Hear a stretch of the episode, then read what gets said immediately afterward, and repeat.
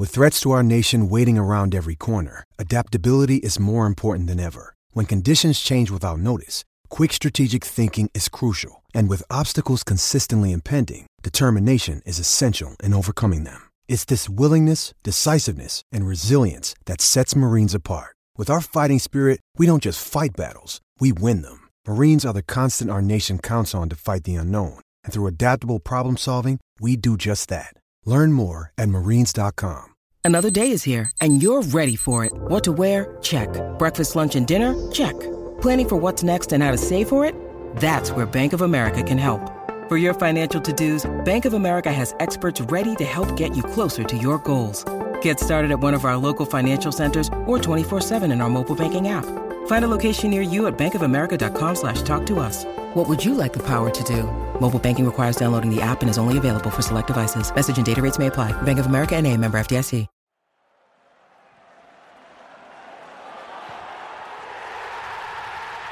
This podcast is a proud member of the Fan Hub 100. Football without fans is nothing, so we've partnered with Fan Hub to put fans first.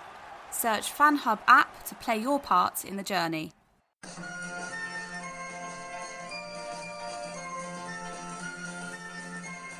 The Unholy Trinity Podcast.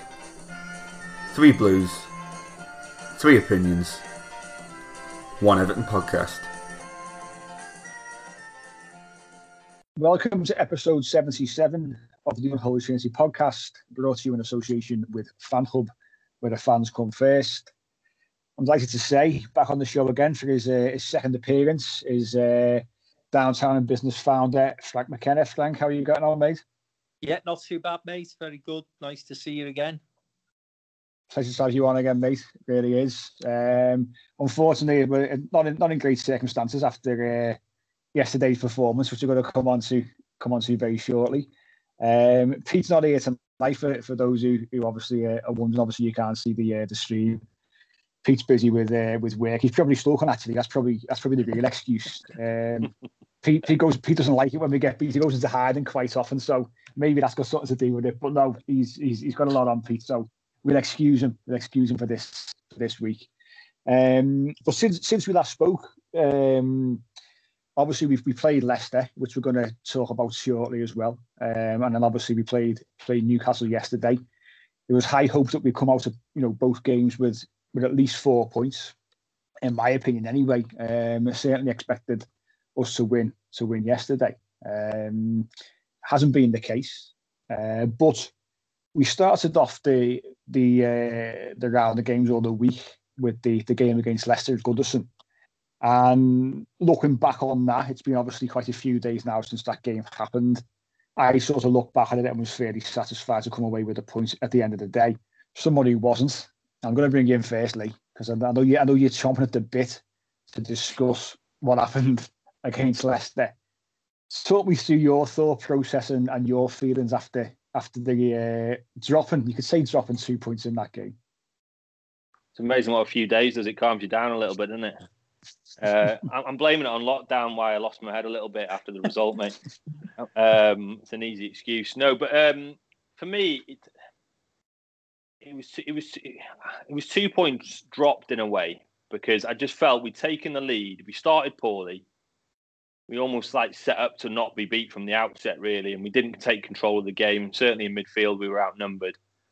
And then Leicester had a you know half decent spell. Didn't really create a great deal with it, mind. Um, and then we scored a fantastic goal. I mean, what a what a goal by James Rodriguez that is. Uh, you know, it was a mini sort of transition slash counter attack. Great ball from Andre Gomes, switch of play. Lovely touch from Luca D. Hammers got a little bit lucky because his cross was blocked, but th- after that, it was just magic, wasn't it? I mean, the boys, the fitter he's getting now after his inverted commas Christmas break, um, he's uh, he's showing another level, isn't he? Um, I mean, he just shifted it, shifted it bang, uh, and I think their defender was as surprised as we are. It was his right foot. I think it's his first goal outside the box with his right foot, wasn't it? And Schmeichel just watched it go in. I mean, what a goal! I mean, can you imagine if forty thousand had been there to see that? I mean, the place would have, the roof would have come off, wouldn't it? Uh, fantastic goal. And then for me, we'd taken the lead then, and obviously what was going to be a tight game, we knew that anyway. Um, and then second half, I just felt we just gave them the impetus from the start. We knew they were going to come out. Of course they were. They were going to have a little spell. But then we just kind of thought, right, let's see this out for 45 minutes. And I just felt when we played them at their place, it was a similar game. Richarlison scored, didn't he, first half? And um, they've got no Vardy, so their threat on the counter is limited anyway. Um, I just felt I, I'm, I don't mind us sitting off, and I don't mind us trying to be hard to beat, but we've got to carry a threat the other way. We've got to have something going forward. And Dom just got more and more isolated. Carlo re- realised what was going on, then dropped Luca Digne into a five. And then all of a sudden, we were just like, right, we're just going to do this now for 45 minutes and try and see it out. And we all know in football, I mean, it's very hard to see out 20 minutes, you know what I mean, defending like that, never mind 45. And I just, I just felt it was an opportunity missed um, you know, against sort of a reasonably weakened Leicester side up front, certainly. And um, and everyone was all coming out with, yeah, well, we'll take the points. We're going to win on Saturday. Football doesn't work like that, does it? You know, football does not work like that. You can't just assume you're going to get three points against a poor Newcastle team. And I just felt if we'd if we'd have had a little bit more about us, like we did when we when it went to one all, we could we had the best chances after that to win the game. We could have put it on them a bit more and probably come away with another two 0 like we did at their place. But maybe I'm being over optimistic with that midfield, but w- what do you think, Frank? Well, on Wednesday night, I yeah. felt exactly the same as you. Um, you know, I felt as though it was two points dropped. I was very frustrated. I felt as though the equaliser was coming because, uh, as you say, Lee, we'd given the initiative to them. There was no respite for the defence. So there weren't even counter attacks going the other way. You know, we were simply sat really deep it was almost like attack and defence. Um, I was interested actually in a very poor commentary uh, on BT Sport. Uh, the guy's pronunciation of some of the players was bizarre to say the least. Um, but nonetheless, he did make a great point when he said, Do you think Everton would get away with this sort of tactic had the crowd been in? Uh, mm. And I don't think they would, is the honest answer. If Carlo thinks he can play like that with 40,000 Evertonians in the ground, I think he's he's he's likely to get a rude awakening. Um, however, once you watch the game yesterday with the side that I would have probably picked on Wednesday, with Coleman and Digne playing fullback and presumably giving you a better attacking option, Carlo would now be able to sit down with us and justifiably say, well, look what happens when we do that. We're totally mm. exposed without Godfrey and Holgate holding the back four together and keeping us solid. We're likely to concede. Uh, and we looked uh, on Saturday as though Newcastle could have scored four or five. So, had we played with that lineup, which, as I say, I think Evertonians would have thought was probably more likely to get us a victory on Wednesday night, we may have been sat here with no points out of those two mm. games. So it's difficult to say, isn't it? Listen, I, I, always say difficult to argue with somebody with Ancelotti's CV. You know, we can sit here and watch from afar, and in hindsight, uh, you could say, well, we should have played Digne left back. We should have had Iwobi playing. We should have pushed on. Richarlison should have been given a bit more freedom to go forward. But they were all the things that I was saying on Wednesday night after the game. But having watched that performance on Saturday, I have to say the manager who sees them in training every day doesn't have the confidence or the faith to actually go out and try and beat a Leicester, despite the fact that Vardy was missing. Uh, and I think, you know, the the fact of the matter is, we've probably got a top six first eleven and a mid-table squad. Yeah, I agree. And that's why this season, for me, you know, is still progress. Uh, somebody reminded me a couple of days ago, December last season, we were 18th in the league. Liverpool had just beat us 5 2.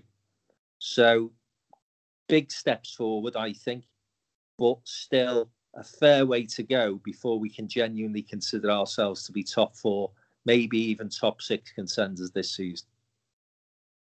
Yeah, totally agree. And, and what you're both saying there is absolutely, it's totally spot on. And I think the, there's, I mean, acceptance is probably the wrong word, but there's certainly an understanding at the moment, like you say, the, the, the start 11 is, is very good. We can compete, I think, with all sides in the Premier League on our day. We, we've shown that, I think, uh, you know, a fair bit this season against the better sides, that we've certainly got a system and and personnel in our in our first choice eleven to compete. That that that is for sure. Um, there's certainly a, a, a, lot of sure falls on the bench, which we'll discuss when we come on to Newcastle shortly. Um, but back back onto the onto the Leicester game. The the funny thing was, as much as we sort of sat there, especially second half, um, and at one point went back to that, that sort of back five and what have you. We win that game if a certain individual doesn't make three mistakes in, a space of, in a space of a minute. And that, and, and we, never we don't we, we say this all the time. We're not here to, to sort of criticise players, but I think it's important to give your opinion on what actually happened because three incidents occurred which led led to a goal. Um, the first one being Pickford tipped the ball around the post. The ball was going about two or three yards wide. That's the first the first point. Whether or not because it was slippy, it was wet, you know, he's be, being overly cautious. He thought, I'll just get this away, you know. But no, no way, we know where your posts are, and you just let it go past the post. The second one was the, the corner that comes in. He comes out, doesn't get anywhere near the ball. And then the third one is obviously we see the shot. And and to be fair, probably for me, the, the, the shot was potentially the the, the least uh, worst of the three because it's come through about four or five, six players. It was difficult. It was wet. He should have got a better hand, make no mistake about it. But that was probably the most difficult part of it. There's three things that have gone on Lee there, and if it wasn't for it wasn't for that incident, we still win the game. Yeah, potentially, potentially. Um, I mean, who's to say Leicester still wouldn't have put it on us, and, and we would have conceded in another manner? But you're right. I mean, yeah, Jordan, he's a great shot stopper. He's made some fantastic saves. You know what I mean for us. We know that his lapses in concentration is probably his biggest weakness, as well as maybe his stature and command in his box a little bit as well.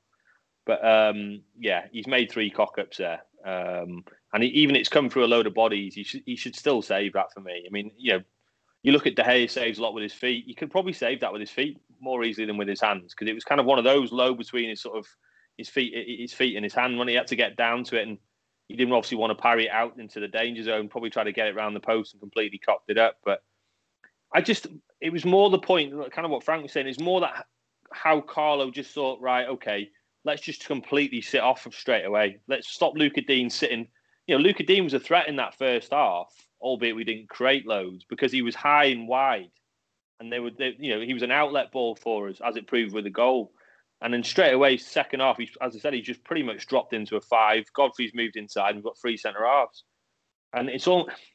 I just don't like. I don't like us seeing out games like that. You know, for that long. It was like we were down to ten men. It was like, like literally, like look, and Leicester are a good team. Don't get me wrong; they've had a good season, but they're not a great team. And certainly without Vardy, you know, and you deny Vardy space in behind, and he's redundant anyway. We all know that he's very he doesn't play, you know, that great with his back to goal. Um, but yeah, I just think we just gave them too much of the initiative and just try to defend like the Alamo and see it out. And that's what annoyed me really because, you know, we scored a corner at their place. Leicester, Leicester have got, I think, the worst defence in the league for corners and uh, we had two corners. So we had a set piece as well, and we, we nearly scored. I mean, Richarlison had a great chance where the ball was put through to him uh, inside the fullback Castagne. And Richarlison, there's something not right with him at the minute. He's definitely not at the races. You know, I think you know a few of us have said it. You know, as he has even caught COVID potentially because he just doesn't look sharp at all. Um, he's really off it. You know, one of his biggest attributes is he's, he's a bit of a talisman, isn't he? He likes to run at players, and he's you know he's got a bit of pace, direct. But that ball came through to him. Castagne's the wrong side. And you're thinking, get out your feet, bend it in the far corner. And he's allowed the defender to get back goal side of him. I don't know how he's done that because Castagne's quick, but he's not that quick. So he's, he's sloppy there. Then we had the corner from that, and then he had the free header, didn't he? He had the free header that you know he nodded it over, and again you'd back him to score that. So I just felt that if we'd have just carried some sort of threat, even if we were sitting there, but we broke, we broke with intelligence we could have had three or four set pieces, three or four corners. You know, Calvert Lewin's missed a sitter at the end. Um, and I just felt it was again Carlo almost being overly cautious. But it's like you said, Frank. I think ultimately when Allen and Doucouré aren't playing, I think simply he just does not trust the other players in midfield. It's as simple as that. Certainly in a two, we know Gomes can't really play in a two there. And we certainly know Sigurdsson can't play in a two because he, he, he proved that at the weekend. He was useless. And I just think he knows, like almost like you said, Frank. There, go look. This is what we do, boys. I'll, I'll play without Allen. I'll, I'll, I'll let the reins off, if you like. And and look what happens. We we suddenly look like we're all over the show. Yeah, I think going back to the incident of their equaliser on Wednesday night, though, um, you know, for me, Jordan Pickford is a liability. Uh, I don't know how many points he's cost us the last couple of seasons, but uh, I'd be surprised if it's not at least a dozen. Um, and listen, if you've not got a world class goalkeeper between the sticks, then forget about top four, forget about challenging for cups and championships. It's just not going to happen. Uh, and I think, you know, again, part of the reason why Everton's defence sits so deep at times is because of lack of trust of the goalkeeper, whether it be Jordan or whether it be Olsen. I don't think either of them are world class. I think the good keepers. I think, as you say, Lee Pickford's a good shot stopper. Again, he wonderful save uh, against Newcastle yesterday. But ultimately, is he the fella in the st- between the sticks who's going to take us to the next level? I'm afraid, for me, I've lost patience with the guy. I think mm. he's too erratic. Uh, he does lack, lack concentration. He gets overexcited. Uh, he shouts and screams at times when you think there's no need for it. He, he's not that calm and influence that your goalkeeper should be given a back four. Um, and at one point, I think we would have probably said a couple of seasons ago, well, it's the back four that's the problem. You know, Pickford's got too much to do. But actually, that back four now uh, looks fabulous, doesn't it? You know, Michael Keane's come on leaps and bounds. Mina is uh, starting to look like the player we all thought he was. Godfrey, fantastic. So hmm. for me, you know, one of the big things in the summer has to be go out and get a world class keeper uh, because that is what's going to turn Everton from uh, a side that has got potential and some opportunity to a side that can actually deliver. Don't underestimate the the importance of goalkeepers. You know, mm. people get very excited, don't they, about strikers or dynamic midfield players. Um, but actually, you know, if you look at what Klopp did at Liverpool, you look at what Guardiola did at City, they mm. went out and got themselves a top, top goalkeeper. And, you know, I'm old enough, sadly, lads, to remember through the 70s uh, when Everton were an early team. Uh, and we had Dai Davies and David Lawson in goal. And that's what and Liverpool had Ray Clemence. Yeah. Uh, Gordon Lee wanted to sign Peter Shilton and was told by the board £300,000 was too much for a goalkeeper. Nottingham Forest signed Peter Shilton. Mm. We we stick with. I think we went and got George Wood actually, uh, and look at the difference. You know, so for me, uh, although I wouldn't say we dropped two points because of Jordan Pickford on Wednesday night, he's dropped too many clangers for him to be our number one goalkeeper next season, in my opinion. Yeah, well, look look at Emi Martinez at Villa. He's yeah. made a massive difference, yeah. and they paid 25 mil for him from Arsenal. Yeah. And you've got to say, Villa, what finished on 39 points last season? Yeah, you know they've recruited brilliantly, haven't they? Yeah, and then he's, he, you know, their manager came out the other day, Dean Smith, and said the difference he's made to our defence is he said you can't you can't even put it into words. He said like you just said, the back four just feel completely solid with him behind us. Yeah, and we possibly missed a trick there, not going in to get him. I think. I, th- I think so, but he want the kid wants to gar- as I understand it, he wants to be guaranteed first team football, and, which is fair. You know, Everton yeah. weren't prepared to do that, and, and maybe one or two others weren't as well. But but again, just you know, the final thing because like you guys, I I don't want to be slagging any individual player off, and I certainly wouldn't blame mm-hmm. Jordan Pickford for Wednesday night because like you say, Lee, for me, the way in which we played out that game or tra- tried to play out that game, one could have gone in off someone's arse. You know, mm. there was mm. that many attacks going forward for Leicester. Um, but when you talk to those guys from that 80s side and you say to them, name one player from that team who you couldn't have been without, Southall, Southall, mm. Southall. Because even if they breached what was a fabulous midfield and defence, you then had to get past him. And again, the number of points a great goalkeeper saves you during the season, never mind doesn't lose you, can be critical. Uh, and I think when you come back to look at this season, you know, some of the incidents that have been uh, replayed far too often now, but we all know what we're talking about. He, he's, he's just final nail in the coffin for me was, was that game on Wednesday night for Jordan Pickford, I'm afraid. Yeah. agree. Is, is, is, it, is it a straightforward though, so, sort of looking forward? Because there was a bit of a, a surprise against Newcastle that Olsen didn't come in. Because the way the Carlo was talking in his press conference, you know, we said he'll keep on rotating, obviously the goalkeepers. And so you assume then that Olsen comes in against Newcastle. It didn't happen. Um, but do you think it's as, it's as simple, Frank, sort of going forward now to go, well, that's it now? You know, Carlo obviously put it put his faith in Pickford. I, you know, I can't particularly sit here and blame him for for the goals against Newcastle as such. So he could have, he could have done better in terms of positioning for the second goal, that's for sure. Uh, but you know, it was a, it was a one on one. It was difficult. But does Olsen now deserve to get a chance starting uh, on Wednesday night against against Leeds United? Possibly. I mean, I didn't think he was going to drop him yesterday because Carlo Ancelotti thinks an awful lot about the psychology of the game. And I think when he's taken Pickford out of the side, it's usually been after Pickford's had an okay game, or there certainly hasn't been an obvious mistake uh, fr- from the keeper. So there's more likely Olsen plays on Wednesday than on Saturday for me. But but neither of them are good enough you know, I think they're both probably on a par with one another. Olsen comes in, I'm not sat there feeling comfortable. I'm not mm. thinking, oh, thank goodness for that. We've got someone between the sticks who we can trust 100% now. Um, all goalkeepers make mistakes, of course they do, but there's too many mistakes in them too. It's just too many mistakes in them too. And you can't, as I say, go back to the point, you can't be a top class team if you've not got a top class goalkeeper. And, you know, for me, Jordan first season looked terrific, didn't he? I think we all thought we found finally found um, somebody who potentially could be uh, as good as a Neville Southall or get near. I don't think anyone's ever going to be as good as Neville mm. Southall.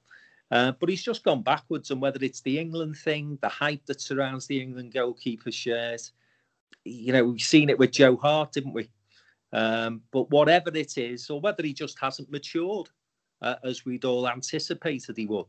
Whatever it is, as I say, for me, uh, I've I've totally lost patience now, and I think it's time for us to go and get someone who can nail that number one shirt. And again, rotation of a goalkeeper. Like, name me a championship winning side who rotate the goalkeeper. Yeah, exactly. I mean, I, for me personally, I mean, whether we can or we can't get him, I'd go all out with Carlo's connections with Milan and just try and get this Donnarumma kid because he, he's, he's still only 21, 22, and he, he, his, his shot save percentage is ridiculous. You know what I mean? I mean, he is the next Buffon, isn't he? Basically, yeah. because he's he's you know he's that young and he's played that many games, uh, and he's obviously the top choice for Italy as well. Um, whether we can or not, you know, he's been linked with the likes of PSG and stuff like that. So maybe maybe it's a bridge too far there. But um, you know, looking more closer to home, even someone I've been really impressed this season with how Pope's played. I think Pope's mm. played really well. Again, maybe is he that top top level that we'd want to try and get? I don't know, but you know, he's not a bad age. He's, he's obviously got way more stature than Pickford. Uh, he's a lot more comfortable on crosses. The only thing you'd argue is he's not great with his feet a little bit, and that's maybe why Jordan's keeping him out of the England team at the minute. But yeah, um, we'll see. But you know, other than that, you know, to summarise the game, really, it was like I agree. I, I do think it was two points dropped to get the double over someone we're probably going to compete with for European places was an opportunity. Uh, if we'd have gone one 0 down and came back to one all, then possibly slightly different. The fact we just went one up, uh, I just think we just we just gave them the initiative when we didn't need to. But like you said, Frank, he knows his players now, doesn't he? And he knows he knows a lot of them aren't good enough, basically. Yeah, yeah. And, uh, and obviously you say that, and, and Carlo looking then at the Newcastle game rang the changes, didn't he? You know, it was the likes of Holgate was uh, taken out of the equation. Uh, Godfrey, which which for me, I think I saw he had played 14 games on the spin. Um, was still a bit of a surprise for me because I know obviously Carl's looking ahead to another busy week, but the most important game is the game that you're due to play next, and and that for me, almost yesterday was a bit of a must win. I think like we said already, whether you we see it as two points dropped or being satisfied with the draw, the game against Newcastle, we had to win that. If you want to want to be challenging for those top top six uh, places, you've got to be beating sides like Newcastle, who you know they won one in nine, I think, before then. I hadn't, I hadn't won a game since I think the twelfth of December. Um, Steve Bruce, you know, is is on the on the verge of, of losing his job, and you know that's a game that we that we should be winning. And for me, Godfrey has been absolutely superb. Wherever, wherever you've played him, I, I would have been quite satisfied to to put obviously Lucas Digne back at left back and put Godfrey in the middle with, with Michael Keane, two centre halves, and obviously I've either Holgate or Coleman on the right hand side. But he was taken out, protected, obviously played quite a few games um, in a short space of time. Uh, Iwobi came in as as well, which was which was good to see. And Doucouré was also back from from suspension. And like like we, we said earlier on, we we went into that game, Lee, didn't we? Looking at that side, it was a real a real attacking side. But would, would that have been the side that you would have gone you would have gone with? Bear in mind we had eight subs, not nine, two goalkeepers. Bernard and, and Tosun on the verge of, of leaving the club as well. Um, would you have gone with that side personally, or would you would you have done something a bit different? Um, I, would have gone slightly different. I'd have gone slightly different. I think. Um, I think he would have gone with Godfrey. I, would I'd have got, I would have played Godfrey, by the way, in midfield. Uh, he's played there. He's played there in the lower leagues, um, and I think it would have been. It wouldn't have been too bad a game to give him a shot there. Really, I know it's obviously you know his prime position is centre back, but he's proved how good he is at left back. For me, Digne has to come back in the team in that in that side because what he gives us going forward, he's, he's our most creative outlet. Luca Digne. He's a fantastic crosser of the ball. He's a lovely footballer, great technician, arguably one of the best left backs in Europe, as we've said before. Never mind the Premier League. Um, and I just think without without Allen playing, we do lack that bite in midfield. Now Doucouré's come back in. Obviously, Doucouré's for me has just has gradually got better as he's got fitter throughout the season. And obviously, we want him to be this box to box player uh, and try and try and get you know if he can get double figures in goals each season. Um, and I just I just felt it, if we'd have played Godfrey alongside him to allow him to free him and put him in a six, sit him in front of the defence. One thing I've been impressed with him by is, is obviously his pace is phenomenal but he's, he's, he's aggressive, and he? He loves a tackle. He loves to get stuck in. And I, I could imagine him quite, you know, and I think he's not bad technically either. I can imagine him breaking up play there, winning. Because, you know, Callum Wilson caused us all sorts of problems. He was dragging our centre halves everywhere, making that run down that channel every single time, holding the ball at winning free kicks. You know, we, we, we gave away, I mean, Carlo was, said it himself, we gave away double figures in corners. You know what I mean? Um, and I and I said to you, Mike, before the game, everyone was thinking, yeah, well, we'll, we'll, walk over Newcastle. You know, look at the BT pundits. You know, Jake Humphrey, yeah, four 0 prediction. Leon Osman, three 0 prediction. Everyone thought we were just going to steamroll them. But I, I caught the end of their game the other day against Newcastle. Uh, sorry, against Leeds, and um, Steve Bruce reverted. He's been playing a back five for this losing run, basically the best part of ten games. Been basically parking the bus against everyone and getting slaughtered for it by the Newcastle fans. They were 1 0 down against Leeds. Um, and also, we all know Leeds like to play attacking footy. And he just went, right, hell for leather, let's go for it. Brought St. Maximin in, brought Almiron in, and went, right, back four, let's have a go. And they had 22 shots against Leeds. And so they basically just went went for it. You know, almost the last hurrah for Bruce, thinking, I'm going to get potentially sat there, I might as well have a go. so, you know, and he did the same against us. They pressed us really high up the pitch. Everyone thought they were just going to camp in we were going to have 70% of the ball. it was going to be a case of us breaking them down, but it wasn't. You know, they literally came, they, they came there to try and take the points. And, you know, Callum Wilson, I mean, I, I just, he's a new Les Ferdinand, isn't he? He just, we, make it, we make him look like Ronaldo every time he plays against us. It's just, I don't get it. He, he, he's a good player and he, he, he holds the ball up well. He's pacey, but, you know, he's, he's nothing more than that. I said to you, Mike, he'd scored since we last played him at their place where he got another brace. Um, he scored two goals in, in, in what since the middle of November. One of them was a pen, and one of them was an outfield goal. So he scored one outfield goal in like twelve or fourteen games or something like that. And then he come to our place, and like I said, we, have made him look like Ronaldo, and he scored two goals, and probably should have got a hat trick. He hit the yeah. post with it. So, yeah, I just think I think he could have played. In answer to your question, he could have played Godfrey there I'd have potentially even gone with Holgate. I, I, love Seamus. We all love him, but I just think I think I think his days are, are gone now, and he, he he's never had a great final ball on him. Um, and he got in some good position second half, and he didn't he didn't make the most of it. And I think Holgate's got a bit more more of a cross on him, to be honest. But yeah, I'd, I'd have just I'd have just tweaked it maybe with that, and you know put put Godfrey in there, and I think he would have played Godfrey there in the cup, by the way if it wasn't for the fact that Lucas Digne was missing that day. I think he may have even tried him there and that and used it as a an opportunity to see how he plays in there. I don't know what you think, Frank. Would you have played Godfrey in the middle, or you think that's a To be honest, I, I, I would have selected the team he selected, bar probably Sigurdsson.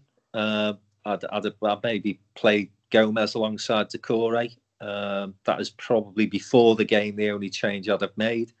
I'd have thought that we'd have had enough uh, with that 11 to turn Newcastle over. The one thing as an Evertonian I was scared about was the fact that they haven't won for 11 games. You know, if you've gone a long run without a victory, go to Goodison Park. That's the place you want to go to. How many times have we seen that over the years? But no, I think the players let him down yesterday. Uh, there was no energy.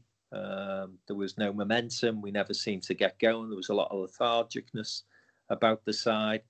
Um, you know, his question sometimes, I think, lost in translation. Spirit, I don't think he meant in the way that we would necessarily mean it, but there was certainly, as I say, a lack of urgency, a lack of energy, no pace in that midfield.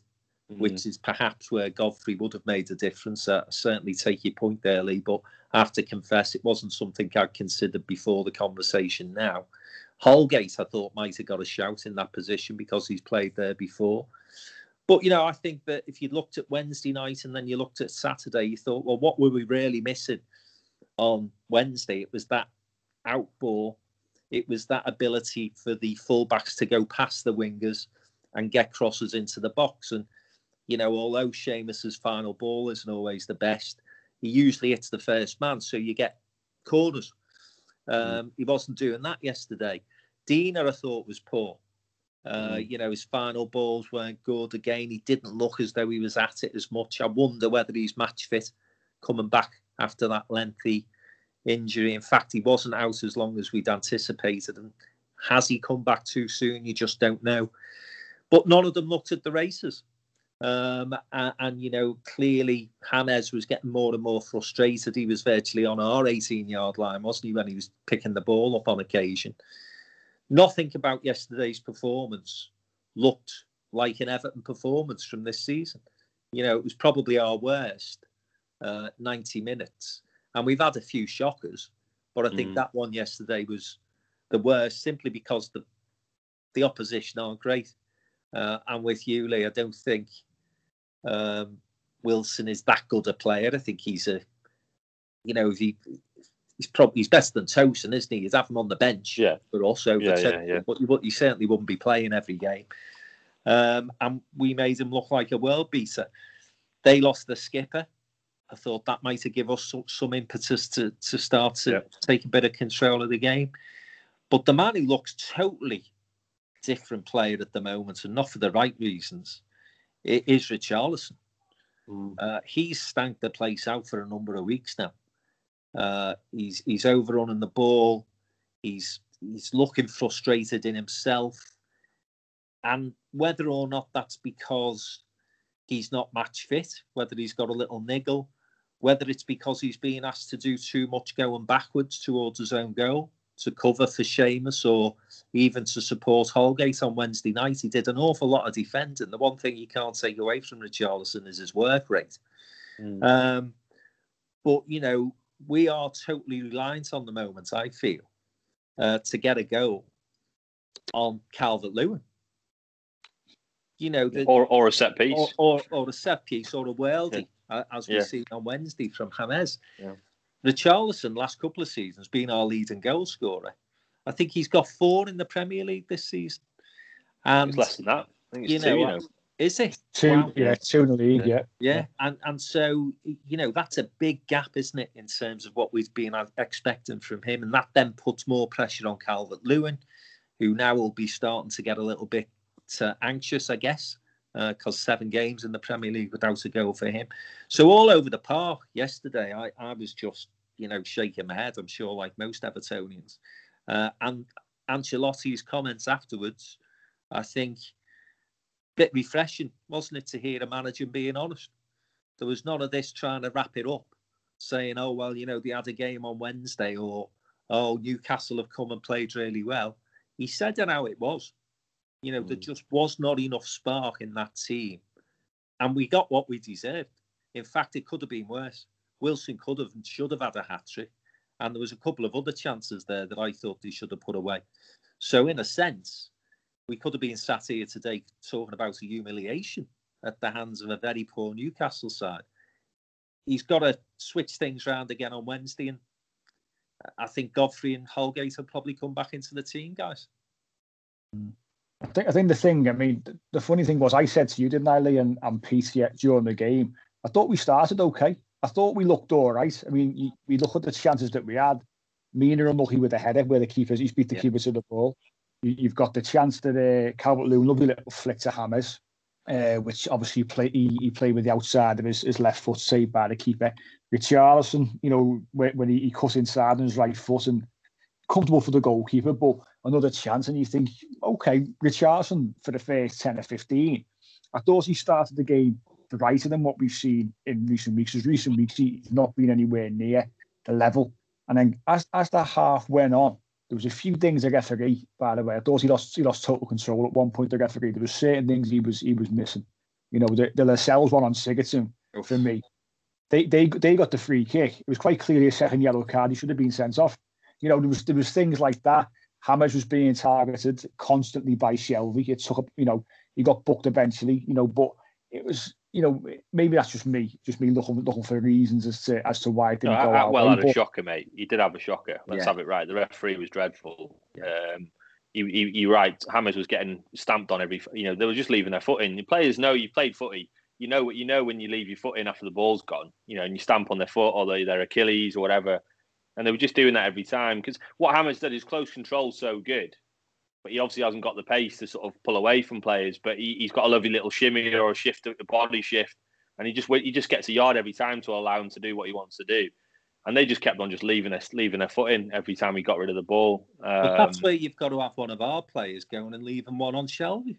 Yeah, yeah, you know, yeah. I, I I don't get that at all. You know, you've got you've got players in that team who, you know, the Charleston's got a foul in him. You know, he, yeah. he can be niggly at times. You've got a couple of other, I mean, again, maybe that's where you miss Godfrey, but Mina, Keane, you know, look, these lads, Coleman, you know, these yeah. lads can can can mix it up.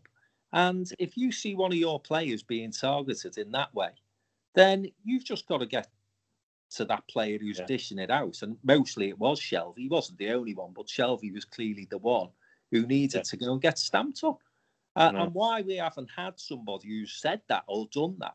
You know, in yeah. the end, Seamus has had a little word with the ref, and a booking was was delivered to, to one of their players. Can't remember which one now. But when you look at the yellow cards after the game, I think they only got one more than us, no, which, which, was, which was no. scandalous. But ultimately, you know, we've got again. I'll go back to that phrase I said. Hey, if you want to be champion, if you want to be challenging for for titles and for honours, you've got to look after yourself. You know, mm. sometimes referees are poor. In fact, increasingly referees are poor. And, you know, if you've got quality class, play, silky players like James, then they are going to be targeted. And so you've got to have players in your team who are going to say, we're not going to be bullied. So, mm. yeah, you can, you can kick him if you want, but you better be watching your back. Yeah. You know, and again, you know, I hate harking back to the 80s all the time, but, you know, it, just to keep me going through the lockdown, I've watched that Howard's Way at least three times. Yeah, brilliant. And, yeah. You know, yeah. Marwood, Mar- Brian Marwood took Adrian Heath out in a game, which I was at in 1984. Yeah. A terrible injury to, to Inchy. Brian Marwood, I don't think he finished the game against Everton for the rest of his career because Peter Reid just used to go and target the little bastards, and he kicked them all over the park. Brian Marwood just did not want to be anywhere near Peter Reid. And yeah. yesterday, Shelvey for me looked like the school bully. And I'm not yeah. being funny. Shelvey's not the hardest guy in the Premier League. No. So, you know, somebody should have been after him and putting studs on him early on. You know, it doesn't help there though, and I know he's South American, so you've got to kind of allow a bit of a cultural difference there. But like when Mina got a, a little, just a handoff from Wilson. it was a handoff. It wasn't a, a full on yeah. smash in the face job. It was a hand, and he's there and he's got ice. And he's putting ice. And he, what message are you sending to you? Yeah. To, Wilson's going brilliant, yeah. great that. You know, I mean, you're a six foot four centre half. Yeah. What, fifteen stones, and that, and I've just nicked you with my fingers, and you've got ice on your cheek. You know what I mean? Yeah. You've got to, you just got to get straight up there and go, come on, then do that again. You know what I mean? And, and and that's yeah, you're right. Sometimes that's just about you know basically standing up to you, the guy, you know, the guy you're marking or the guy you're playing yeah. against, and that's why I'd have said that maybe it's a hindsight thing. That's why one thing I've liked about Godfrey is that he love he's aggressive yeah. and he's quick, and he has played pretty much a season. I think he played a season at Shrewsbury, albeit obviously in the lower leagues at centre, uh, uh, playing defensive mid. And you know, I'd have just said, look, stay in there and put out fires. Just put out fires. And obviously Shelvey's left one on him. When he gets it, just go straight through him. Take yes. a booking. You know what I mean? Oh, just yeah. go straight through him. And he and he do it. You can see he's yeah. he's, he's he's got a build on him as well, isn't he? He's a thick set lad. He's only going to fill out even more probably as well. you know what I mean? So oh, you would you wouldn't want to take a tackle off him, but he, but equally, I think Carlo would have looked at that game yesterday and thought, you, you know, we won't have many fires to put out. Yeah, you know, you know, if we if we were sort of blaming the tactics on Wednesday night for giving the opposition the initiative, you've got to blame the players yesterday mm. uh, because uh, uh, for me, as I say, just just no energy around the place. They looked one paced, passing was loose, no urgency going forward. Calvert Lewin again, you know, we've heard them all season, haven't we, saying how the managers told them stay central, stay central.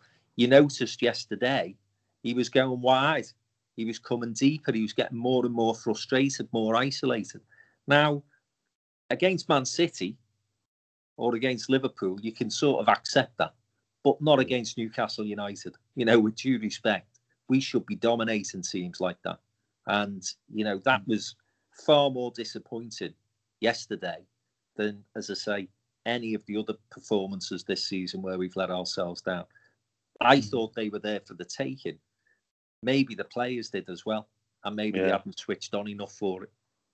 There was, there was a bit, Mike. I, would bring you in there now. So there's a bit where I spoke to Mike. That I thought Hames was probably our most likely, by the way, uh, in the game. They were pressing us high. Obviously, you know, like I said, almost like you know they've just completely just abandoned everything. Right, we'll press high and we'll take the risk. Hames was the only one that was getting us out of tight situations. Um, you know, he was the only one that was playing the keep pass, holding on to the ball when when it was the right time to hold on to it, winning free kicks. Um, and there was a bit where um, he, he, he, kept hold of the ball brilliantly on, on, on the touchline, kept it in. It went away. It worked. His, he worked it himself out to Luca Digne. First thing Luca Digne did was shift out of his feet and whipped across him from like 40 yards in for Calvert Lewin, nowhere, nowhere near him. Yeah. And, you, and the camera cut to Hames, and he just he was just like, calm down, like calm down. Look, we've won the ball back. We've broke the press.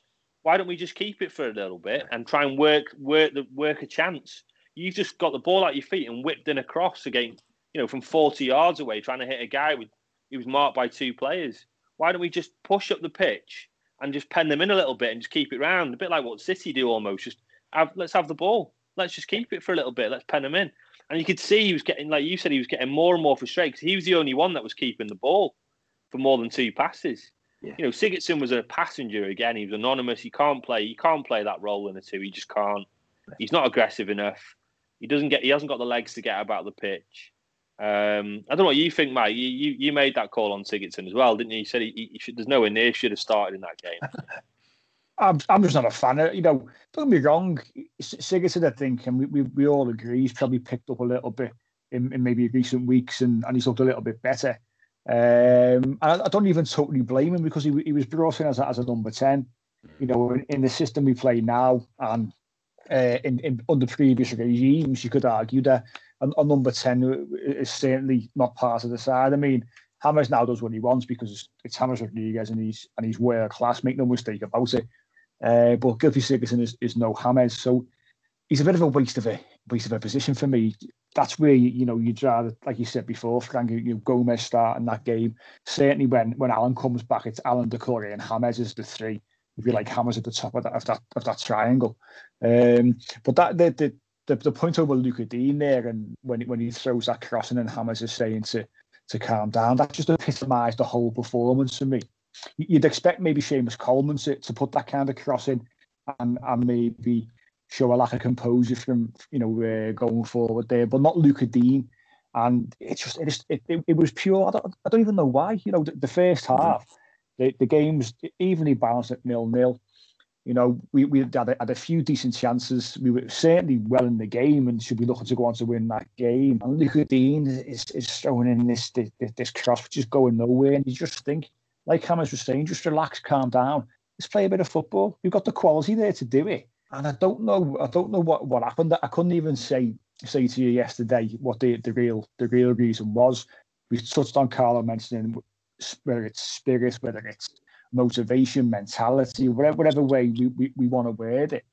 Um, but at the end of the day, playing against Newcastle United in that manner is unacceptable. You know, we, we have these performances and I understand all sides, especially in the current situation where there's no fans there. So home and away doesn't really count. That performance rattled me yesterday. And you, you know, Lee, I, I just totally switched off. Um, sort of when, when the final whistle blew, that was me done with social media, discussing football, watching watching any kind of football last night. It was just wasn't going to happen. I just didn't even see the results from yesterday until I think I spoke to you uh, this morning. Like I just didn't want anything to do with it, and that's the best way to deal with it because I think at times, you know, especially in the current climate, there's, there's a lot more important things going on in the world. That's for sure. And, you know, uh, get, getting hyped up and worked over football, there's no real need for it, but it's what it does to us. We're all football fans. It, it impacts us, of course, but when you see some of the things that were that uh, are caught up on this morning that people were tweeting last night, I just thought, Jesus Christ, you know, someone was saying Fabian Delph was needed in the, in the midfield yesterday. I'm sitting there going, what, what, what what's, well, best, what's, going the, on? The best one I saw was uh, was was was Ancelotti being compared to Allardyce. He's no better than Allardyce. um, saw a few of those, and I was just like, wow, he's just Allardyce, but with a, with with an Italian name. You know what I mean? Just like, right, okay. Crazy, Look at the trophy cabinets. That's all you need to do. You know what I mean? I mean, you know, for me, Carlo doesn't. Carlo's very, very clever with the press. He's very clever. They all love him. He's got a meeting out of his hand. They absolutely love him.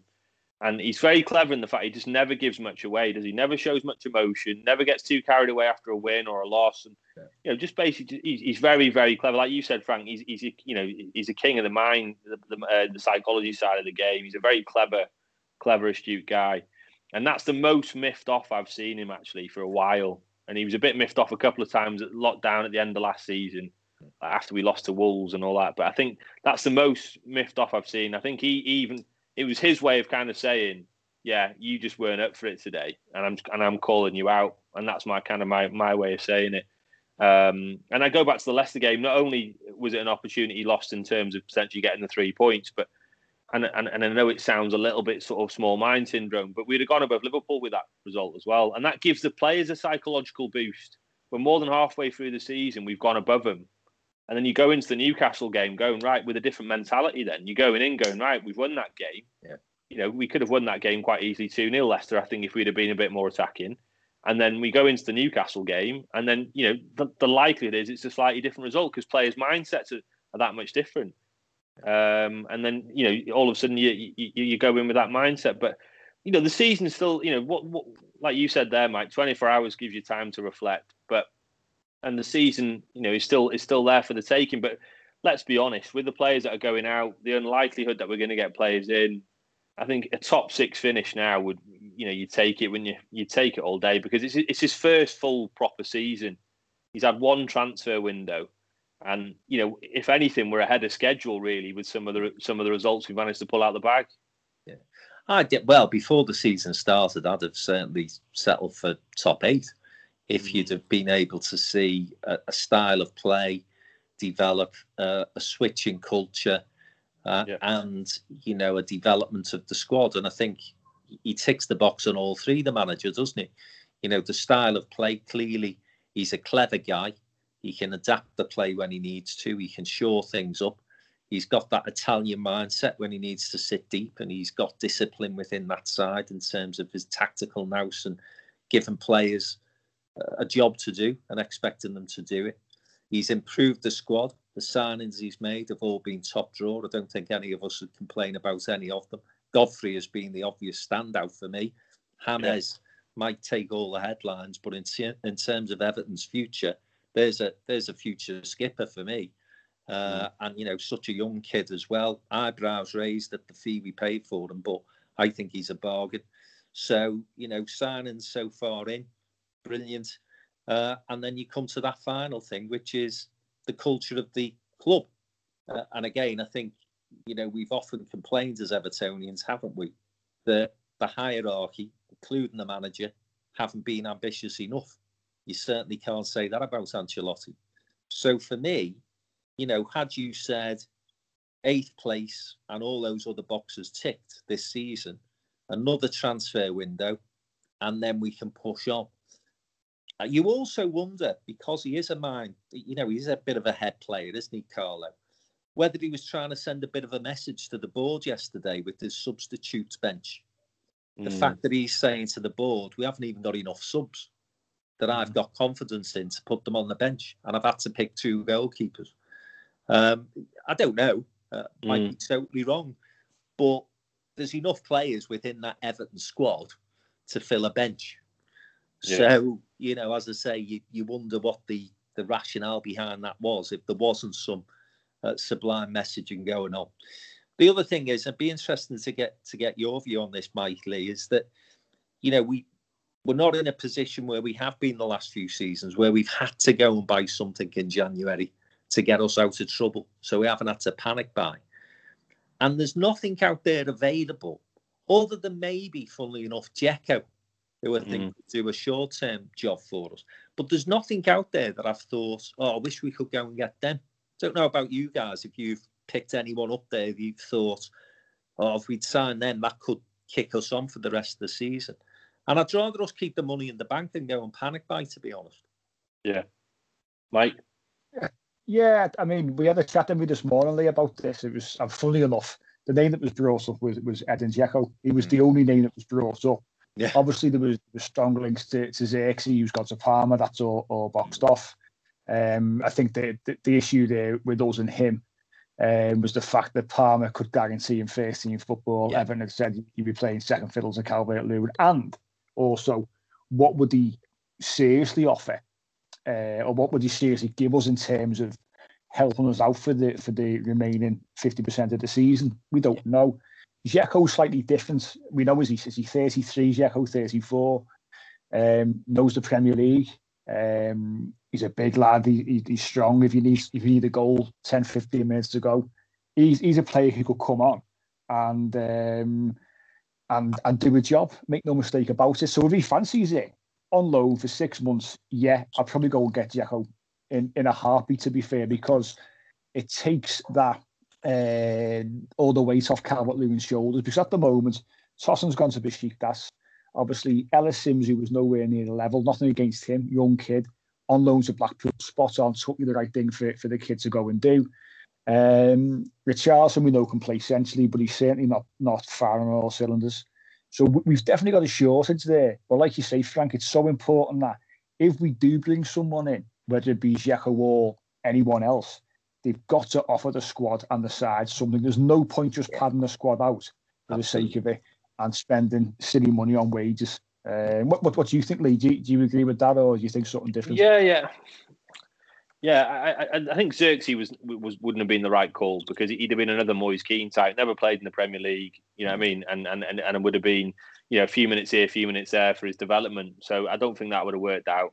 I think a loan signing like a Dzeko wouldn't be a bad idea. Dzeko for me falls in that sort of like Giroud type category. You know what I mean? Someone that's a obviously a proven goal scorer. He's you know got a lot of caps internationally. He's played in the Premier League, like you said, and he scored goals. Um, and he's not too dissimilar to Calvert Lewin's profile, and other than the fact he hasn't got probably Calvert Lewin's pace or athleticism, but Calvert Lewin could probably learn a few things off him as well in terms of just you know you know holding up the ball and, and movement and things like that. But um, yeah, I mean it's hard to know. I mean, there's rumours that obviously the club are trying to get someone through, but um, maybe Carlo was sending a message. I mean, I've been sort of talking about maybe it's a bit sort of rose tinted glasses, but I've been talking about on a few different pods recently about obviously potentially Isco um, in midfield purely because he just offers that that something different. Like for example, replace uh, Sigurdsson with Isco yesterday, for example. yeah. You know, he, he's a ball carrier, Isco, and, and I know he's not fully fit at Madrid, but um, he's still only 27, 28. I'm not saying go and sign the lad. I'm just saying let's let's take him on loan with a view to sign him because Madrid will want to offload him. Um, and you know, a fully fit Isco is is is, is what I would say what the, that midfield lacks a little bit as well as a ball carrier.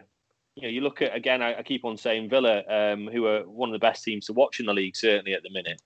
Uh, I'm not saying they're tearing up trees around a similar position to us in the league, but you look, you look at they've got two really good ball carriers in in in Grealish and, and Barkley and and that allows the pit team to get up the pitch because they'll just take it and they'll go past players and they'll you know they won't just they're not just looking for a pass as soon as they get it they'll carry the ball 30 40 50 yards and take you into, a, in, into into another part of the pitch, into transition. And someone like Isco there for me, he was very good traveller with the ball. He's a very good passer of the ball. Different profile to James. The problem is with those two in the same side is that you, have got that sort of two, shall we call semi-luxury players. But I think that lifts the squad as well. If I'm in training now and I'm thinking, you know, and someone like him comes in and start and start showing what he's got, which we all we all know is, you know, undoubted ability. You know, certainly one of the best midfielders in the world a few years ago. You're then thinking, right, okay, I need to, you know, I, I need to show show show this guy what I can do. Um, so may, maybe that's a bit sort of, like I said, a bit far fetched and a bit rose tinted, but I, I just think that, or either someone, you know, someone like Leon Bailey's been linked quite heavily over in Germany. You know, someone that Jamaican kid who's young. Again, we might go from him in the summer. It's likely it's unlikely they'll get rid of him in, in, in January, but he's rapid, left footed, plays off the right, runs at players for fun, has shots from everywhere. And you mentioned it before early on with your point, Frank. Where's the pace in the team at the minute? You know what I mean? And and he that's certainly someone he's got pace. Look at the problems Harvey Barnes gave us the other day in a few flashes because he just gets the ball and goes, "I'm running at you. I'm just going to run at you, and if you foul me, you foul me." Or, yeah. You know, and and I just think we that's one thing that Carlo he's not stupid. I think he'll probably address that in the summer. You know, we haven't really got a direct runner with the ball, or certainly we haven't got many players who travel with it. I think Iwobi's probably the closest we've got to that. Yeah. And he's shown that in flashes. Um, didn't have his best game the other day. He Got taken off. Personally, I'd have taken off Sigurdsson ahead of ahead of uh, Iwobi personally, because um, Iwobi has got that ability just to spot a pass as well. But time will tell. We've only got one day now. haven't we? Is it tomorrow? Is it finishes tomorrow? Does it? Yeah. Yeah, yeah. It's looking unlikely, isn't it? I mean, Isco is a good call, actually. Uh, I, yeah. uh, I know we've been linked with him, haven't we, earlier in the window, and then it went quiet. He would be, I think, a good addition.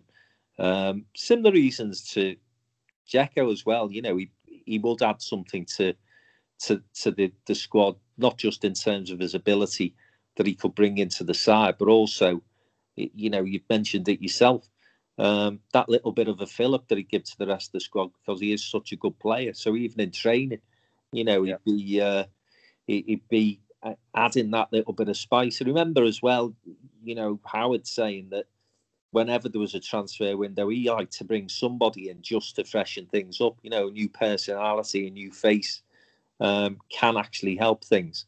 I just think at the moment, given where we are with this bloody fair play thing and wages, uh, and given the fact that we've had our fingers burned so many times in January transfer windows, there will be a reluctance, won't there, um, to, to go out and spend anything like big money.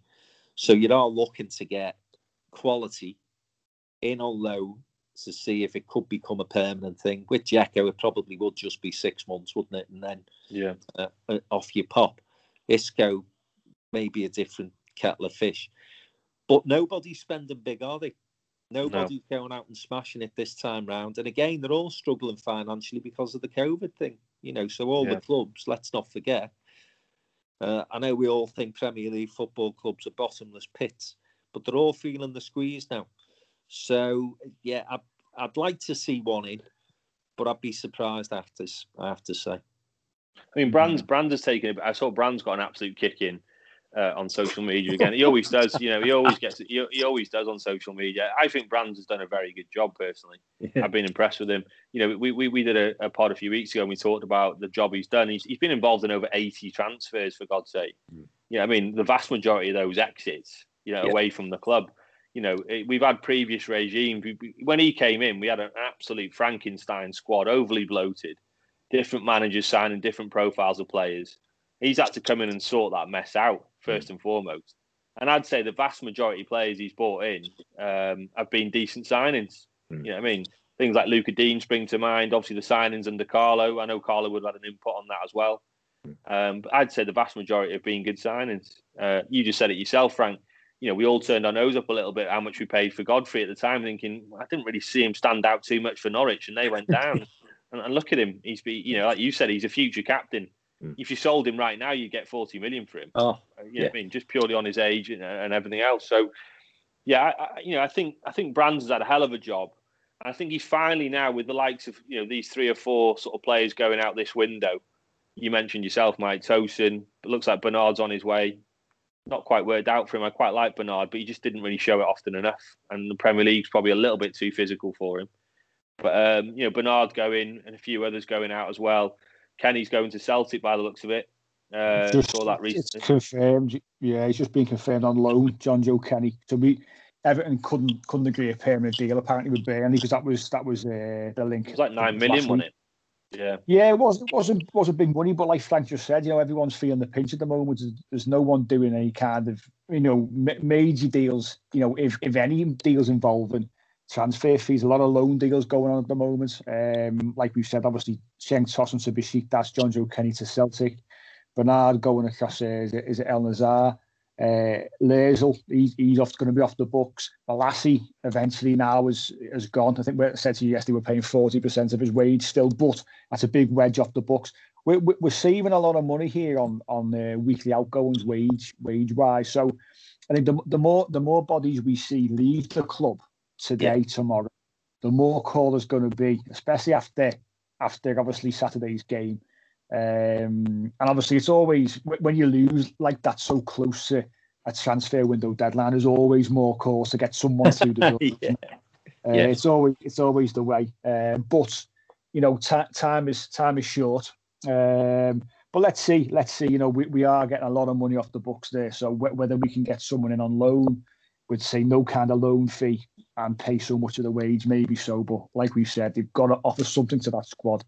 Don't just don't just get a body in for the sake of it. Um, but if, if we don't, I can see us having having three goalkeepers on the bench uh, against Leeds on on Wednesday. Um, he'll, bring, he'll bring on Olsen and play him up front, mate.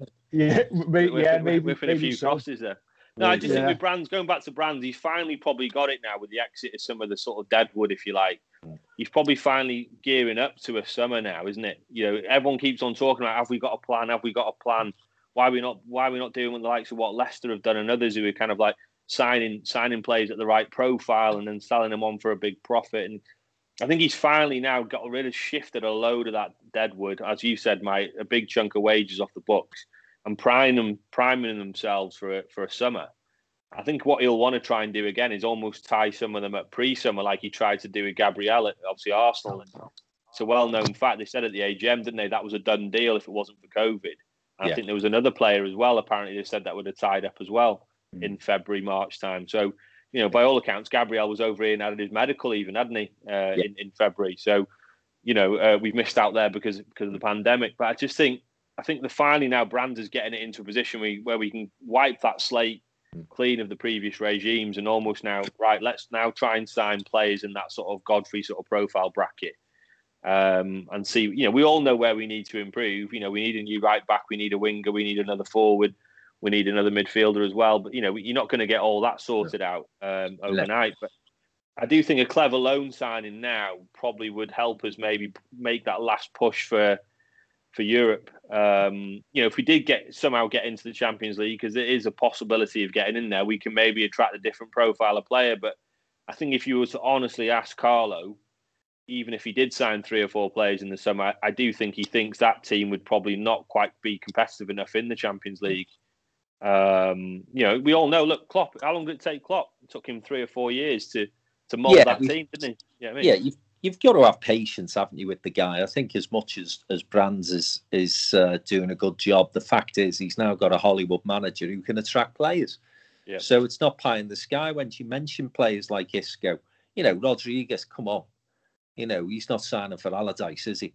So, you know, you've got that situation now where you've got the manager in situ, you've got Brands who, clearly knows what he's doing. The one disappointing thing from Marcel Brands at the AGM, nothing at all to do with transfer policy, but when he said, you know, we should have ex players in the academy and we should ex ex players doing the coaching, and we should, I mean, that for me, you know, if you go back to changing the culture of Everton Football Club, that's one of the things that needs to change.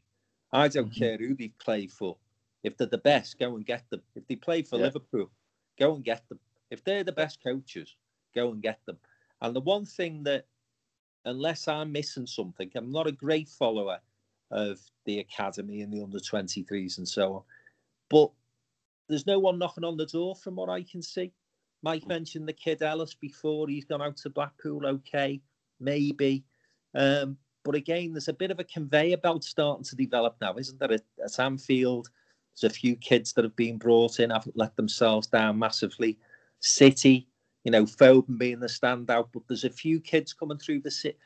And I just think that, that if Brands is going to have a major impact on Everton Football Club, then once he gets the first team right or nearly right, and I think he could do that in the next transfer window, I hope that he turns his attention to the academy because, as I say, I'm not seeing enough people coming through that.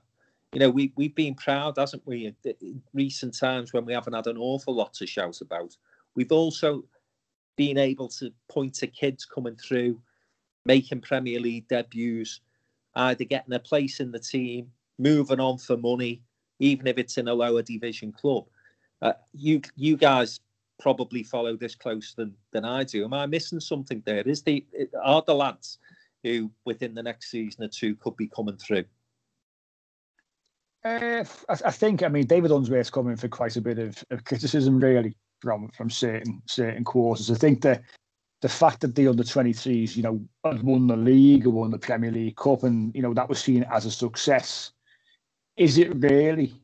Because of the the the success of, of any development side, like you said, Frank, is getting getting players through to the to the to the first team. You know, and that, that that's a success. Winning uh, a, a, sort of second rate development league is not really a, a, a signature of someone's success. And Unsworth is coming for a stick for from for certain people. I know uh, Andy El Pavote, who comes on, he, he's quite a, a, big critic of, of the whole system.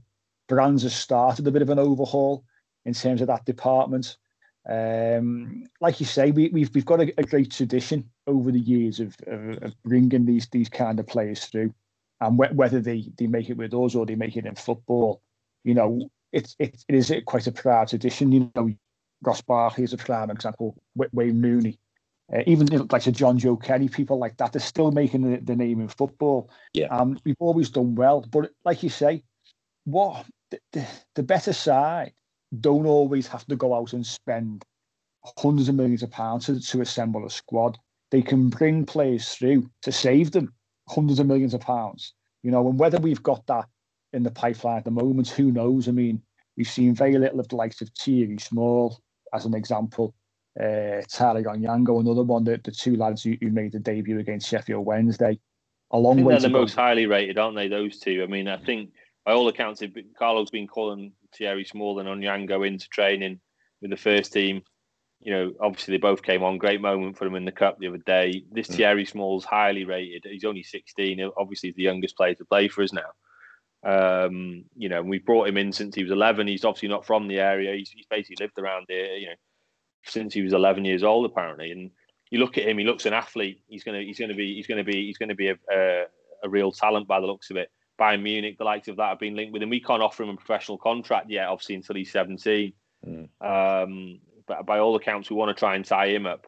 Whether he succeeds with us or not, you know, even if you tie him up and sell him on for a profit, yeah, you know that that's the way football is now. There's there's a load of teams now across various divisions in Europe who are sort of you know buying talent, nurturing talent, and then using the profit from that talent to improve the squad. Mm. And you know, there's you know, whenever we speak to Andy, he comes on here. He's really knowledgeable of the European market. You know, he runs a business in that area, and and he says, you know, obviously there's a lot of talent in like the French market, for example, where you can buy, you know, 20 year olds, 20. Look at this Nkounkou, for example, that we've signed.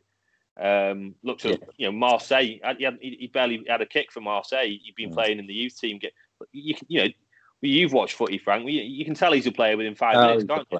Yeah, I mean, he's a play. Yeah, you know I mean? but I, I, as I say, I just I don't follow it closely enough to, to make a comprehensive uh, assessment uh, of how well or otherwise the academy is doing.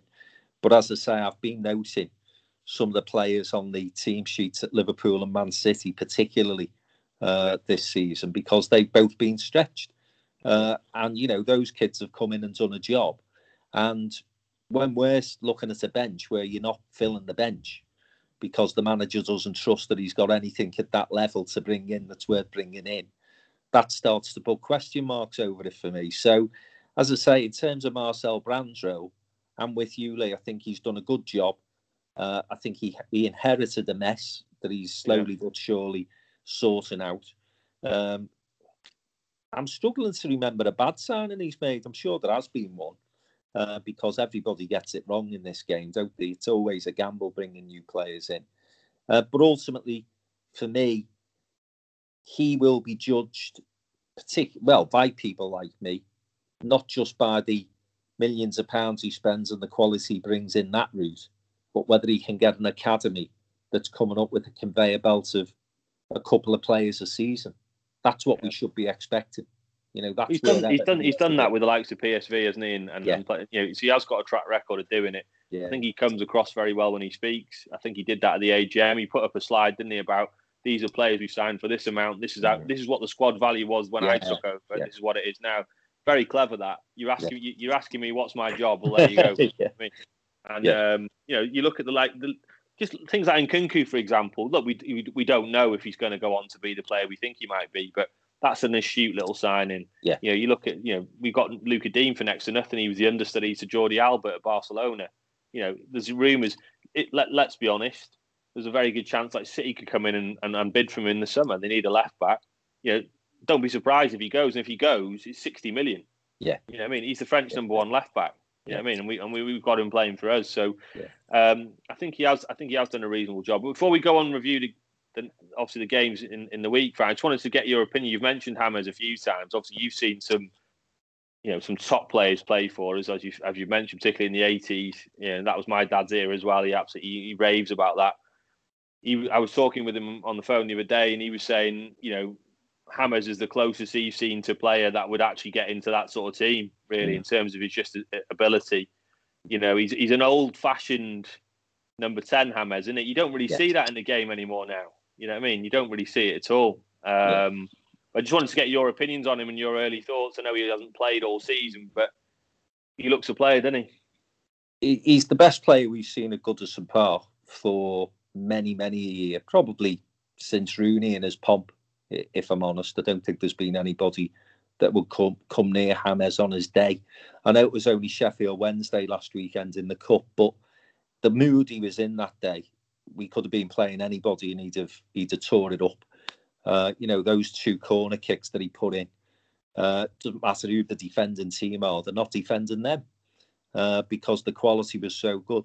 He, he, finds space that nobody else appears to be able to find. Uh, he's every pass or almost every pass goes to a blue shirt. The frustration sometimes, and I'm sure it's within him as well, is that the rest of the team don't quite a bit on the same level as he does at, at times. Uh, but no, he's a, he's an absolutely wonderful talent. He's, uh, you know, if we were able to go to the game, the point you made earlier, you know, that goal, uh, we'd have all been talking about that, wouldn't we? Despite the fact that we'd have been disappointed with the point, that goal uh, in front of forty thousand would have been something spectacular. So let's hope he can maintain that sort of standard going into next season. when hopefully the crowds will be back in. Um, but yeah, he's he, he's one of those players that you never know what you're going to quite get from him. Um, but he doesn't necessarily always have to give a full 90 minutes because he can do one thing and that'll turn the game. The nearest thing, funnily enough, we had to him in that 80s team, I think, was probably Kevin Sheedy mm. uh, because Sheeds, you know, was the only luxury player really in that side. I'd say. You know, I'm, I'm thinking through the side now, and, and every single one of them, you know, would, would absolutely put a shift in. Uh, they could all put a foot in. Even Trevor Steven, you know, was up and down the wing with Gary Stevens, two very athletic lads. Whereas Sheedy was a bit of a Rolls Royce of a player uh, and would sort of trot up and down the left. But I don't think he got back to cover his, his left back very often. Um, mm. I remember one game, semi final against Luton Town, and in the midweek we played Bayern Munich, and we were the first English club to ever get a nil nil at, uh, at, at Bayern. And it, Kevin Richardson had played because Sheedy was doubtful with an injury. A few days later, we've got Luton in the cup against Villa, uh, and Richardson gets dropped. And obviously, he's fuming because he's had a great game against one of the best teams in Europe. We've got a great result. Semi final of the Cup, he misses out again because Sheedy's fit. Sheedy absolutely stinks the place out for 85 minutes. And Howard Kendall used to tell the tale Uh, he was up and down off the bench, staring and glower, glowering at Kendall. You know, why aren't I on? Give me a game, give me a game. Last five minutes of the game, we get a free kick. Sheedy steps up, equalises. We're out mm. the cup only for that guy. And and yeah. James is that sort of talisman who he might not do much, might not do anything for 80 odd minutes. But if you're still in the game, he's the player that can get you back into the game. Ultimately, actually, Kevin goes on and virtually wins us the game because he then pings in a extra time free kick right onto the head of Mountfield and we win 2 1 and go to Wembley. But that mm. that sort of player, um, at times, you know, some people might say he, can be a bit frustrating. Some people might even suggest he's lazy. I, I think the opposite, actually. I think he covers an awful lot of ground for the sort of player he is. Uh, but I'll tell you, next season, when I expect us to get those three or four players in, and I expect us to be genuinely knocking on the door for top four, he'll win us a bag full of points, that lad, because he's that good.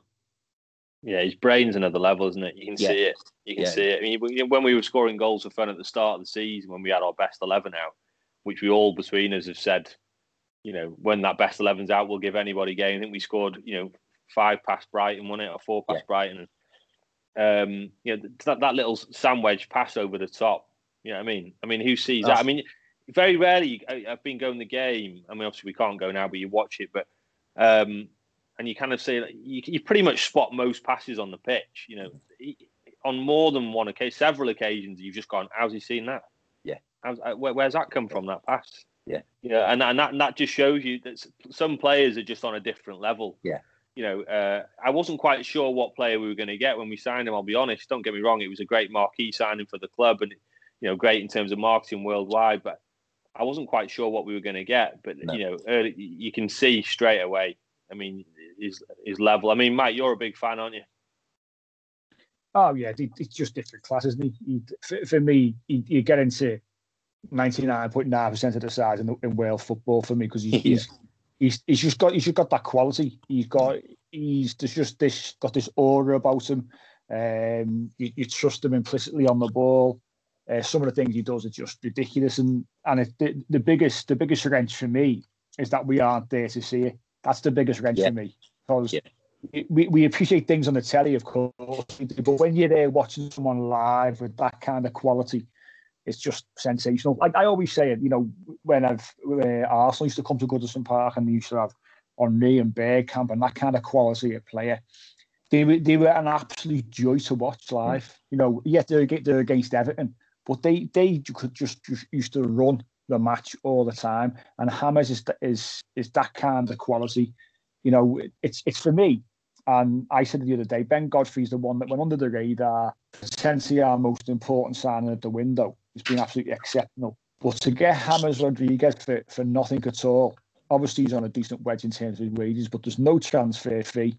You know, to get a player of that kind of quality coming to us, you know, we're looking to build now a, quality side and make that next step that is exceptional. And and to, to have him in an Everton shirt is, is something which which dreams are made of, that's for sure. And as I say, let's hope we can get back in the grounds for, for next season and, and see this man live because he's just abs- he's just a sensation, isn't he? You know, and if he's if he's in any other if he's in, you know, Man City side, United side, whoever it might be, they'd be raving about him every single week. Mm. You know, and and that's the thing. Uh, but absolute absolute quality for me. Um, but let, let's hope you know let, let's move on if we can do um, and and discuss. I know we've got a we've got a busy week. It's it's difficult to discuss the United game in any kind of detail uh, on Saturday. But first up is, is Leeds. Uh, a Leeds United side. They were, you know, they, they go from one week they look exceptional. They've just beaten beaten Leicester away from home. Um, other weeks they look poor. They ship goals. Um, Sky Sports absolutely love them. Um, you know, if, if you've got this love affair with these United, you know, it's just another another side who, who they're in love with. But you know, it's a it's either way. You know, it comes to your first rank. It's a real difficult game, isn't it? Going to Elland Road on Wednesday. That that's a game that you know we we've seen them at Goodison Park when it was an end to end stuff, wasn't it? Mm. Could have really gone either way. They they nicked the three points on the night. But going there Wednesday, it's going to be a difficult task for us, isn't it?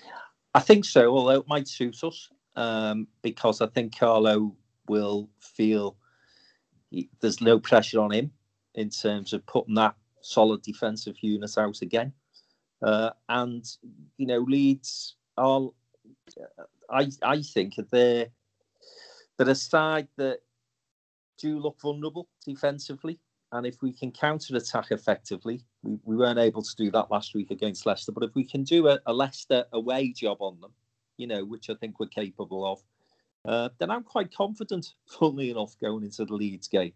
Uh, I, I actually fancy us. I think we'll turn it round. I think he's obviously um, come out yesterday and give them a bit of a bollock. And you can only imagine what he said behind closed doors, can't you? He was that critical mm. in yeah. front of the media. So I think you know they've got a bit of a point to prove. I think Godfrey and Holgate will probably return. I hope he brings Gomes in for for Sigurdsson or you know maybe even Tom Davies to be honest, because at least Tom gives you a bit of energy in there. Um, so I think we've got to uh, bring the changes to an extent. Uh, but no, I don't think Leeds are that great. Uh, I think they're a hit and miss side. They have purple patches. I didn't see the game against Leicester. I was surprised by the results, I have to say. Um, but I don't think we should be going there with any fear. And as I say, he's, he's able to put his solid back four up, which I think at the moment he prefers to play that back four. Uh, and I think that will give us a platform to go on and win the game. I really do. Mm. Do you think, Lee, the that we're going to see Carlo go back to what we saw against Wolves, where it, it worked so well, where we had Godfrey left back, um, put Holgate at right back, Mina Keane as his two centre halves, and then Lucas Digne maybe playing a bit further forward. Um, do you think we're going to go back to that kind of that kind of setup, and that kind of formation? I think he might do. Yeah, I think he might do. I think, um, like Frank said, he trusts that. He trusts that. Uh, that defence then to keep a clean sheet, doesn't he? Um, I think what Carlo's done and what he's very clever at, he's got he's found different ways to win games. I think we've got 14 points against the, the so-called top six, seven teams in the league. Now we'd never get those sort of returns before, even when we were in our heyday. Really, well, I say heyday in inverted commas, but you know, uh, under Moyes, our last best side, really, we never really picked up points uh, against you know the so-called better sides, and Carlo finds a way to do that. Leeds, Leeds. Uh, we've said this before. Um, I actually like watching Leeds as a neutral. I think I, I, like the way they play. I've always been a fan of Bielsa, even when he managed Chile and things like that, and the way they used to just play what I would call almost kamikaze football, really. But it's great to watch because they, they could be three one up and they're still throwing bodies forward. You know I mean, they're still they're still trying to score four or five. But what that does mean is that sometimes they'll get hammered five 0 or sometimes they might win five 0 uh, and then sometimes they have a game sort of somewhere in between. And that was the game at Goodison, where you know we, we all watched the game. First half, no exaggeration, it could have been four all. I mean, you know, both teams had ridiculous chances. No one took their chances, you know, and and it somehow managed to be nil nil. The game sort of quietened down a bit second half, but um, you know, I, I just I just like the way they play. Yeah, they are a bit sort of you know, take you know, you have a shot, we have a shot type team. um, but you know, you know, I've, I've watched some of that game today, not all of it. I mean, they've scored some cracking goals. You'll see. I mean, Bamford's goal was a fantastic goal. Bamford's, you know, he's not the he's what not the world's most clinical striker, but what he will do in that team is get four or five chances a game just because of the way they play.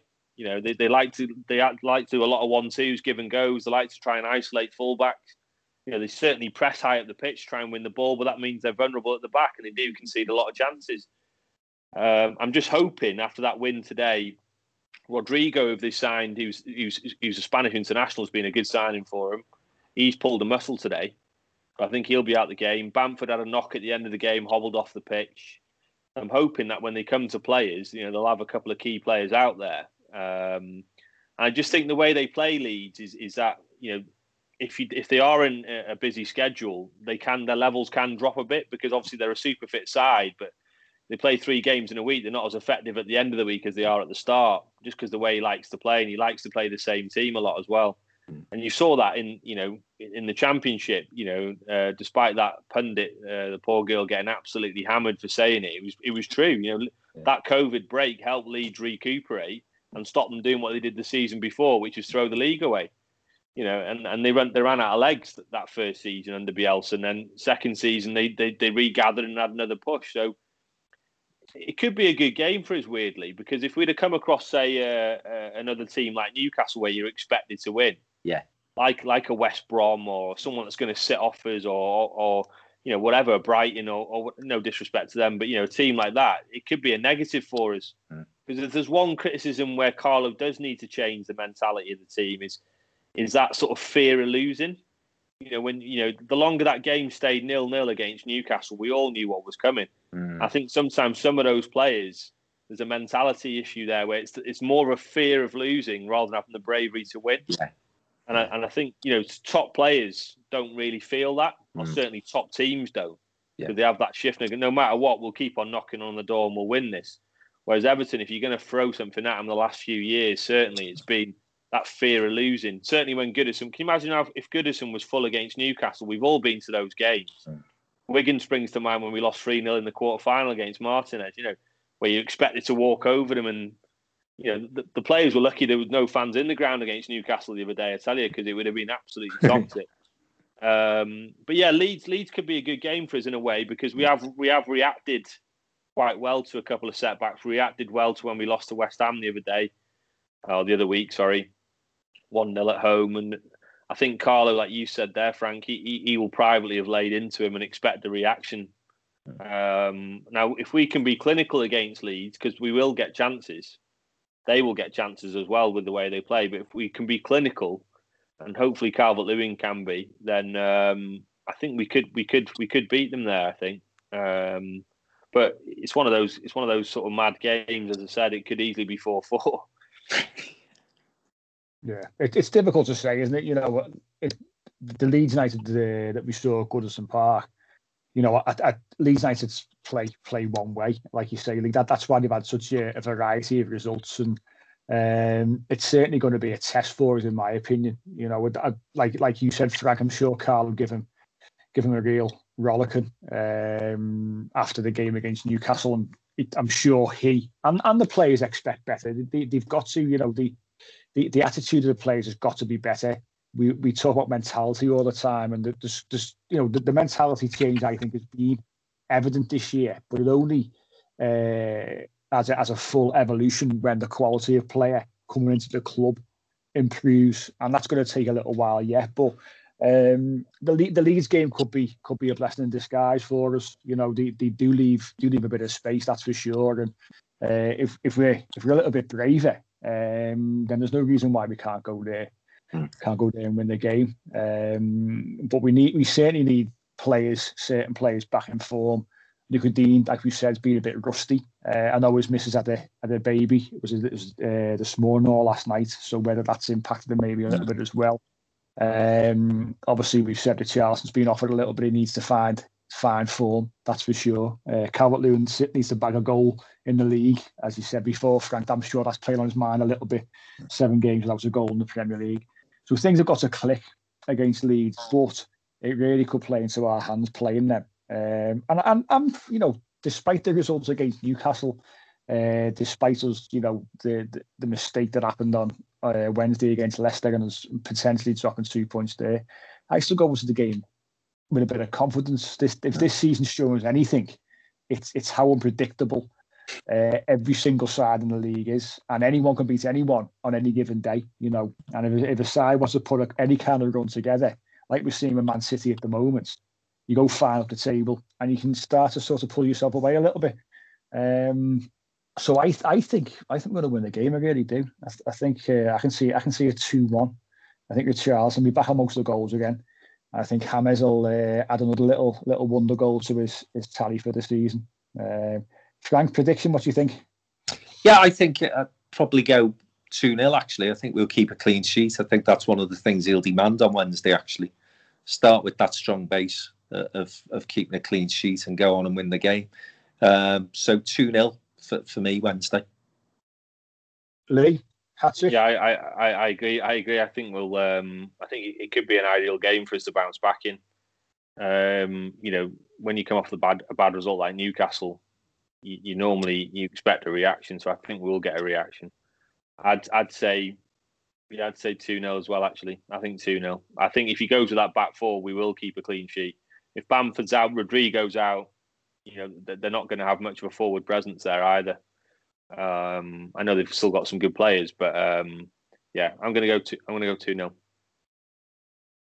And let, let's hope so because that that'll be a, a real confidence boost going into you know a couple of you know, difficult games again. Uh, we've got the FA Cup next week against Spurs Wednesday, Wednesday night game, um, but before before that, Man United game at Old Trafford. Um, played them already this year. Again, it's so difficult to look ahead that far with with the games which are which are happening midweek. But you know, United have have shown you could argue a bit of regression this season under Solskjaer. They have given a decent count of themselves, currently sitting second in the league, which is which is a, a, a good turnaround for them. Um, they've got players, obviously, the likes of Fernandes, who's looked excellent in the 12 months he's been in the Premier League. Pogba's playing a bit of decent football now. We know that the quality, the likes of likes of Rashford has got Martial, they've got they've got pace. But there's certainly not a, not a side, Frank, who, who we can sit here and say they're unbeatable. They seem to be that that bit better away from home, probably like, like ourselves this season, mm. to be mm. fair. Um, but there's certainly not a side who, who can can uh, profess to be to be unbeatable, uh, unbeatable. That's for sure. No, not a lot of. Um, Uh, uh, sorry, there are a lot of similarities be, between United this season and Everton. I think you know Sheffield United turned them over last week, didn't they? And then against a, a much weakened Arsenal side last night, they didn't pull up any trees. So very hit and miss, as you say, Mike. You know, an unpredictable season. I wouldn't be surprised if we went and got a result at United. Equally, I wouldn't be surprised if we got turned over. I think that is one of those games which is extremely difficult to to, to call. Um, if I'm sat here now, I'm taking a point. You know, I'm thinking actually go to Old Trafford, get a point, particularly if we do what we've all said we'll do on Wednesday night.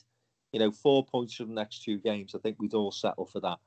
Um, and United, um, you know, sometimes it depends what Pogba turns up, doesn't it? So Pogba turns up on the night and really turns it on. He can he can change the game significantly. Um, Rashford uh, has always got a goal in him, as we know. Um, so, but then I think defensively they're they're vulnerable. You know, I don't rate Maguire particularly highly, uh, and the rest of their back four. I, I prefer our back four to their back four. Mm-hmm. So you know, okay. as I say, I, would be, I, I wouldn't be surprised if we turned them over, but I'd certainly be happy with a point.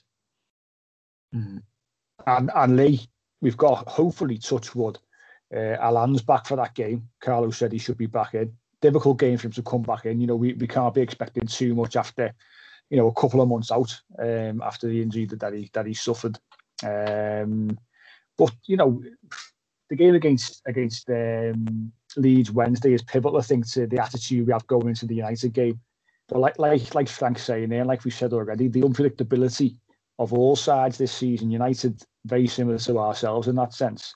We, we shouldn't be going there with any kind of fear, should we? There's no one, you know, there's no crowd watching. Um, United aren't United of, you know, under Sir Alex Ferguson, that's for sure. Um, so we should, we should have hopefully a decent, uh, a decent shot there, shouldn't we? Yeah, I, I think, uh, I think personally, yeah, I think it, I, I, agree with what Frank just said there. Defensively, I say we're a better side, but they've got they've got they've got bigger guns going forward, and they've and they've got a bench of bigger guns as well. Um, you know, and, and Fernandes is, is is is is their James Rodriguez really, but uh, obviously you know a younger version, a very clever player, um, loads of goals, loads of assists. Um, yeah, I'd, I'd take the point. I'd take the point basically in that game. Um, let's deal with Leeds first, and hopefully we'll we'll we'll, we'll get a, we'll get a result there. Um, but yeah, it, it, won't be an easy game. And as they showed at, at, at Goodison, you know they're a decent side when they want when they want to play. Mm-hmm. Yeah, I, I, agree, and I'd, I'd, you know if we get a point there, then that, that's a decent a decent result, and, and four points from two games would certainly be a step in the in the right direction going into the the difficult Spurs game, FA Cup game, um, the following week. But we'll call it a day there, Frank. It's been a, a pleasure to have you on yet again. Great, great discussion. Um, took a few twists and turns there, and let, let, let's hope let's hope we can get someone through the door. That's for sure tomorrow to to add a decent bit of quality to the squad. Great to talk, lads. Thanks very much. See you soon. Thanks for coming on, mate. See you soon, yeah. Cheers, Lee. Thanks, mate. Cheers, mate. And, and thanks a lot for everyone, everyone for listening um, to, to this week's episode. We'll be back next week um, looking back on those games against Leeds United and Manchester United and looking ahead to the FA Cup game at Goodison Park against Spurs. So we'll catch you then.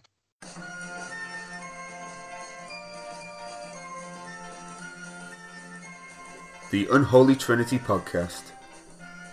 Three Blues, three opinions, one Everton podcast. Sports Social Podcast Network.